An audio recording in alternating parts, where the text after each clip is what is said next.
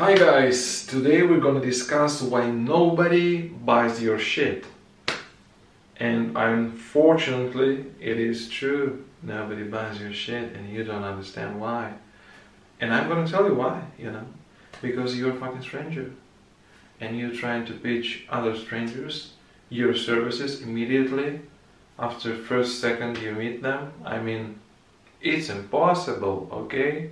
I mean, it should be obvious for you that this is not the way to sell your services, okay?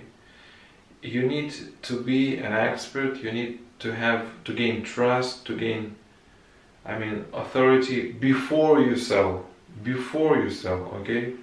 And sometimes it's even better if you don't sell at all and people who knows that who know that you are an expert, they will just by themselves they will contact you instead of you contacting them. But that's another story okay? Let's discuss why they don't buy then when you contact them okay?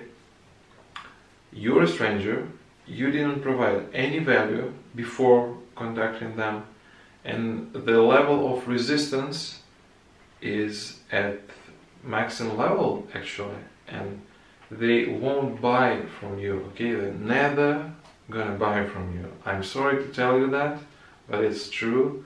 I know many marketers out there are trying to teach you to direct message everyone trying to pitch them your services your free strategy sessions your free kind of consulting your free stuff and it just doesn't work okay?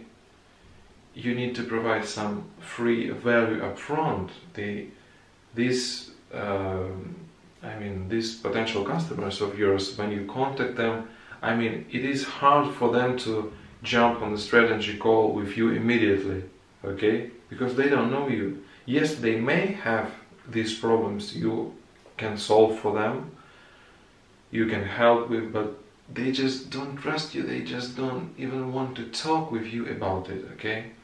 So you need another approach, another strategy to gain some trust before contacting these uh, potential customers, before contacting these people on Facebook or how you do it. I mean, usually it's on Facebook, okay?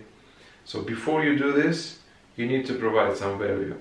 We will discuss it in my next videos. I hope it does make sense for you. It answer your main question why they don't buy from you? Because they just don't know you okay?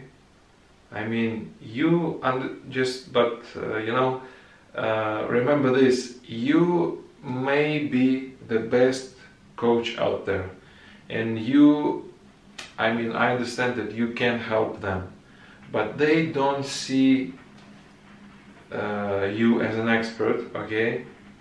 And that's the reason that there is a problem, you know, between you and your potential clients.